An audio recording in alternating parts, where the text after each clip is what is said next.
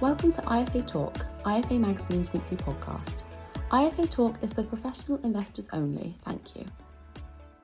Thanks very much for joining us for the latest episode of IFA Talk, IFA Magazine's weekly podcast, where we talk to people who matter about the things that matter in the world of financial services. I'm Brandon Russell, online writer here at IFA Magazine, and joining me on the podcast this week is our editor, Sue Whitbread. Hi, everyone. And as Brandon said, thanks for joining us for this month's special mortgage and property edition of IFA Talk. In it, Brandon and I were going to be diving into the world of self builds. I must confess that this isn't something I'm particularly familiar with myself. And that's why I'm delighted to welcome our guest, who does know all about these things. And it's Tony Hall. Uh, Tony is head of business development at the Building Society Saffron for Intermediaries. And Tony, thank you for joining us on the podcast today. Can you tell us a bit, perhaps, about you to start with, and about Saffron for any listeners who, who may not? Yeah, certainly. Well, thanks, Sue. Thanks, Brandon, for having me on. It's uh, it's an absolute pleasure to to, to talk to you both.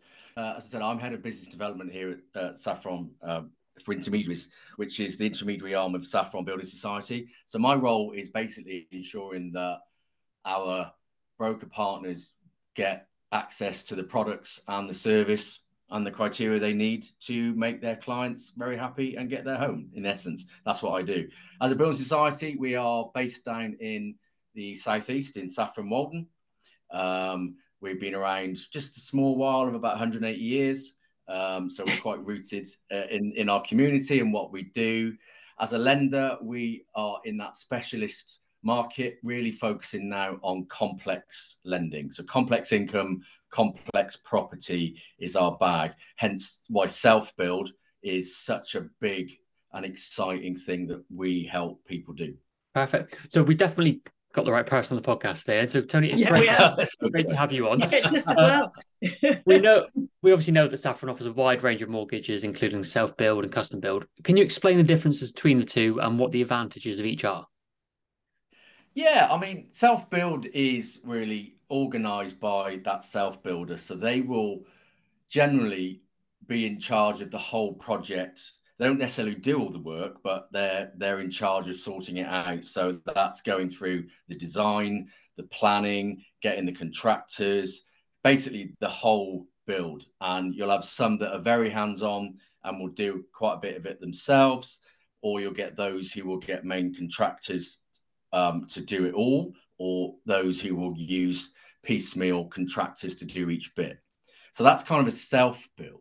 From a custom build, really, is custom build is for is de-risks the the the house owner to a degree because you've got um, an enabling developer doing a lot of the work for them. So they will source the land generally. They will deal with all the planning and the zoning. They will also get the um, utilities to the site, so your gas, your water, electricity, etc. And then we'll say, here's here's the house you can build.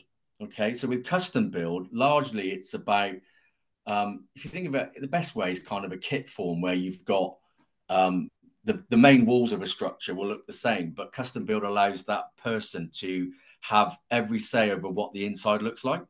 Mhm. So if you go to a custom build site, you might have three houses that look exactly the same from the front, but you go inside and they'll be 100% different because it's customizable. So basically, what's the benefits of it? Well, one is a, as a country, as a nation, we don't build enough houses. Yeah. Yep. And actually, uh, it was, this is very good timing because I was at a national self build conference yesterday. So I'm trying to ring back to 24 hours ago and remember some of the really important points. So thankfully, I wrote a lot of them down so I can share with you and your listeners. Um, but only a third of people in a recent survey actually want to buy a house from a big builder. So we have a huge problem that only one in three actually want to do it. Everybody else wants to either you know buy one, get one that's already built, or build their own. The challenge is with building houses. Currently, 80% of all houses built are by the big builders.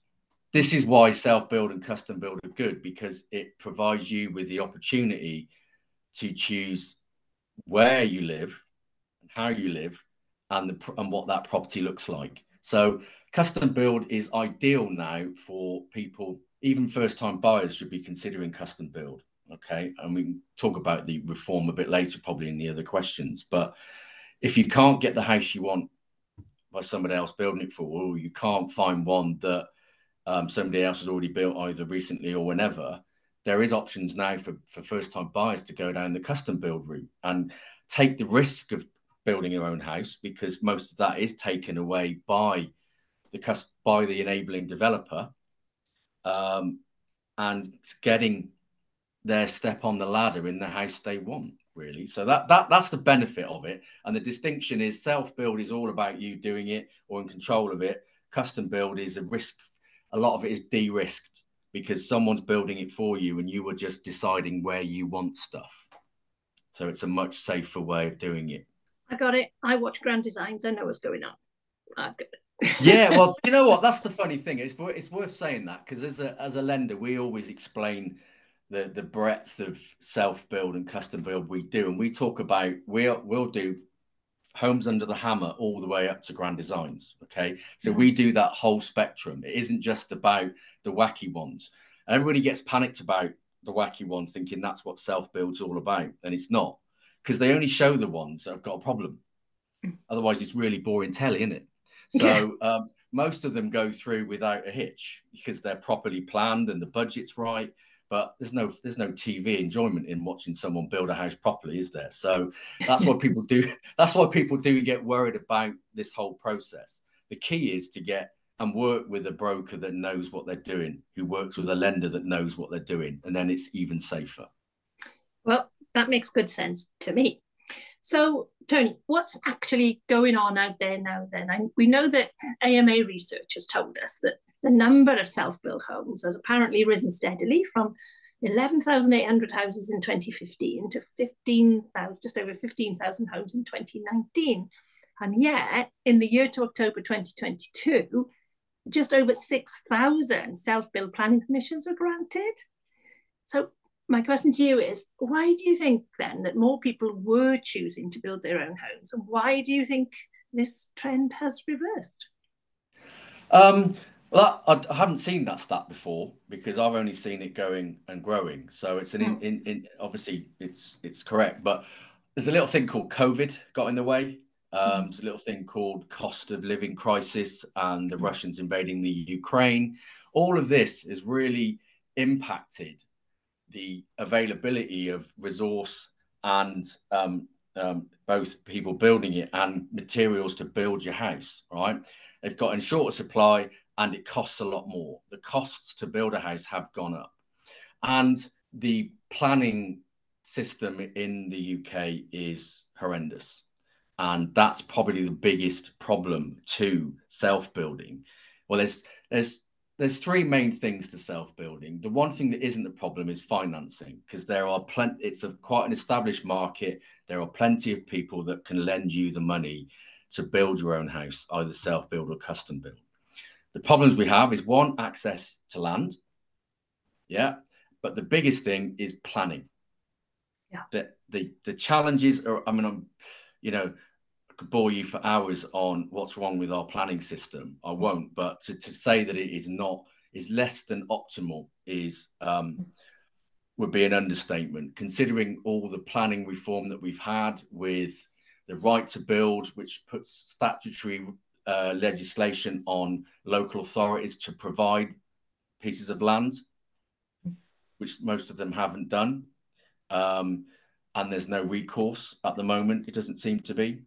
Um, there's also the help to build, which is the legislation they put in to help people build um, um, new houses. That's been very low on the take up because people don't really understand the scheme. And just the general planning to get anywhere. I think there's a, there's a comment yesterday from um, Richard Bacon, who's the MP that was tasked by government to look into self build. And he produced a Bacon review about two years ago and followed it up this year, two years on. And he made a comment yesterday that um, six years ago, a government white paper really focused on the UK building more houses. That was a clear strategic target. They haven't done it. And they also talked about diversifying the number of houses built to support the, you know, everybody. They haven't done that. So we're six years into a paper where they said they'd do it, and we haven't done anything. Now there is more reform due, and that that, that that's coming. But it's I heard yesterday that that can take up to eight years to be implemented. Mm. So whilst we're changing the planning laws again, um, it's going to take some time for it to be adopted. So in that period, it just makes it really hard um, for people who want to build a house to do it. Quite frankly, the local authorities are not helping. They they they know they have this legal right, uh, legal um, duty to do it, but are putting in restrictions to make it harder for people to apply, and therefore people don't because they don't see any response to it, or largely the local authorities aren't telling people that they can do it. So that's that's probably one of the reasons. But I think it's a, it's just that mixture of everything in it. It's cost, cost of living, everything going on. It's not been the happiest time, has it? Mm. And well, therefore, trying to tie all that in, and people are just kind of hunkering down and going, I might just leave it a couple of years. Yeah. You know, there's some yeah. recent research said that thankfully most people who were thinking about doing it still want to do it and plan to do it, but are a number of them were putting it on hold because of they don't want to start a project and then see it drag out because of either can't get the builders to build it or the resources to build it or the costs keep spiraling. So it's a it's a challenge, but it's all, all also a very exciting thing to do if you can do it. You are listening to IFA Talk, IFA Magazine's weekly podcast. Subscribe to us on Spotify and Apple Podcasts to be notified as soon as a new episode becomes available, and follow us on LinkedIn, Twitter, and Instagram at IFA Magazine. So uh, you mentioned earlier, Tony, that self-build is often described as a good route for first-time buyers looking for a more affordable route to home ownership. Can you explain why that is and why it's not as well known as perhaps it should be? Yeah, uh, I probably wouldn't say self-build because that is a huge that is that's probably that's a huge undertaking for someone that's never owned property. It's more the custom build route, mm. and you know, I'm on a bandwagon of talking about this. It's not it's not being utilized as an op- as an option really that as much as it should be. But the reason why it's good is one, well, we're not building enough new houses anyway. So somebody wanting to buy a house um, or build a, buy a new house is has a, has a struggle because we're not building enough to meet the demand. Yeah. Um, they also might not be getting the house that they want and therefore are compromising on something. And a lot of the compromises around uh, uh, efficiency and environmental impact. That's the one thing that you can kind of pretty much guarantee if you build your own or have a custom build is you can have a massive influence over your globe, your carbon footprint. Mm. You know, this is I was talking about it yesterday. One of the biggest things that every single self builder, when chat when questioned, was going to do to their property was have far better insulation. 91% of people, that was their top thing. So we talk a lot as an industry about how do we get green mortgages? How do we get greener? Well, one of the easiest ways seems to be endorse and improve self build because 91% of those people building a house want a more energy efficient house. They're not buying a non energy efficient house and then trying to make it any efficient. They're doing it from source and they're buying the right materials to make that as effective as possible. So that just ties into first time buyers. You know, average age of a first time buyer is what these days 35, 36. Mm. You know, they're that generation that has seen, you know, the destruction of our planet from over resource and overuse and want to do something about it and don't necessarily know how to or where to go. And this is a superb opportunity to, to do that. So that's another reason. So the key things are one, actually you can do it. There's land available. Um, you don't got to wait for somebody else to build it, and then they build a house that you don't want. As I said, only one in three people want to build a house to buy a house that somebody else has built for them that they don't really want. So there's a great opportunity to do it yourself uh, in the style that you want and have it as eco um, conscious as you want it. It's it's just a, it you know it, it's not for everyone because this isn't you know this is a commitment and I'm sure you talked, well, if you've seen the grand designs or those, it isn't an easy process. Things do go wrong, but so does buying a normal house, as, you, as we all know. Sure. Um, and you know, you just look at the snagging list on any new property that you buy; it goes on forever, doesn't it, with with builders? So at least building it yourself, you kind of know the pitfalls as you're going into it. So Tony, we're getting rapidly towards the end of this conversation. Yes gone so quickly. I'm thinking now about those. Right. Yeah. Oh, so about our audience listening in today. So advisors, mortgage brokers who may well be advising clients who are building their own homes or going for a custom build. And I wondered if you could perhaps shed a few, um, shed a bit of light on some of the more common costs that may tend to get overlooked for those clients who are doing that in terms of their budgets. Yeah, well, I mean, obviously the key cost. Well, there's a lot. There is a lot of costs, and actually, one way that people can um, see that clearer is if they go to Saffron for Intermediaries website. We have a guide for self build for brokers, which talks you through the whole process and it talks through all the costs involved. So I would recommend um, that um, they go onto that that website uh, www.saffronforintermediaries.co.uk and um, click on important documents, and you can see one that then has our guide to self build. And we're just launching our guide to custom build because we've, we've done some changes to that. So they're, they're for brokers to use with their clients. So they're not for the client, they're for the broker to be supported with. So that's one use. That gives you all those costs. But the kind of things is all the things involved with buying a piece of land. So all the all the land fees, all the, the surveys that you have, might have to get done, environmental surveys or everything else, um, all the um, things like archeolog- archaeological surveys, or if there's risks of endangered species being on land, that all comes at a cost depending on the land you buy. There's getting all the materials to do the actual build. There's getting all the utilities in. Um, if you've got to close roads to get things built, that there's costs involved with that. Then, if you're getting rid of stuff because you're knocked a building down to then build a new one, you've got all your disposal costs. You can't just take it to the tip. It's got to be mm. environmentally disposed of. And then you've just got the cost of delays. You can't get materials on time and the builder goes off site because they need to work somewhere else, you've got to wait to get them on and you're paying them more potentially. So there is a lot. And that's why we talk about work, working with um, a broker, if you're the consumer that understands this and can really open your eyes and talk you through this whole process. As I said, that guide is a good one.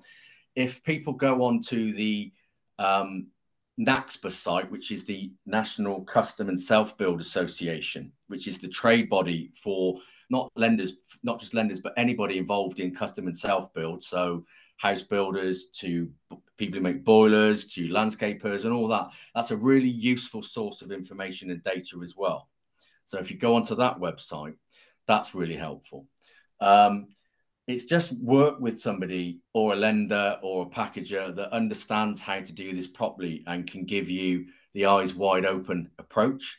And the key is your contingency budget. Whatever you budgeted for, you should be adding a minimum of 10 and probably more like 20% on top for those unforeseen things. We've all seen the grand designs where they run out of money. Yeah.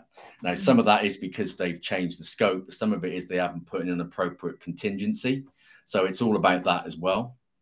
The unknown unknowns, the known unknowns. I think one, yeah. um, one US president once said. Uh, Rumsfeld one. It was the unknown. It was Donald unknowns. That's it. Mm-hmm. So that that's that's that's kind of the key stuff for me. Oh, Tony, thank you. And it's clear that that includes, for advisors anyway, working with a mortgage provider who actually understands these very complex and very different scenarios, which is obviously something that Saffron, Saffron are familiar with doing. Yes, exactly. And you know, there are you know, there's there's a number of mostly building societies that are in this sector that can help you. We all have our mm-hmm. you know different ways of doing it, so it's all about you know personal preference or, or the products that's on offer. But yeah there are lots of people here to help you. And it's you know if you've got that help it really isn't as scary as i probably made it sound because it's not supposed to be scary. It's it's different to buying a standard house. Yeah it's not it's not lie but you take the right advice do the right things.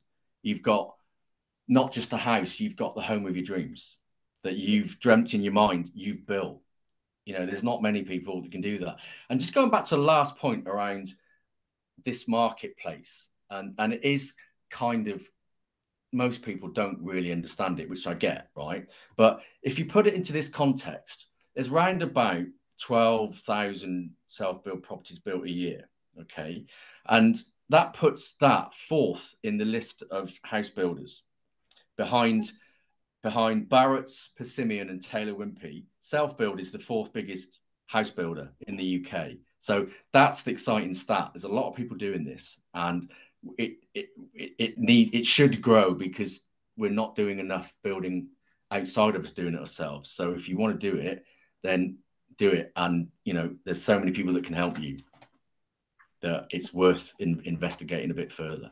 Oh, sounds like and you made a very good case for it too. Uh, unfortunately, Tony, that is all we have time for on today's podcast.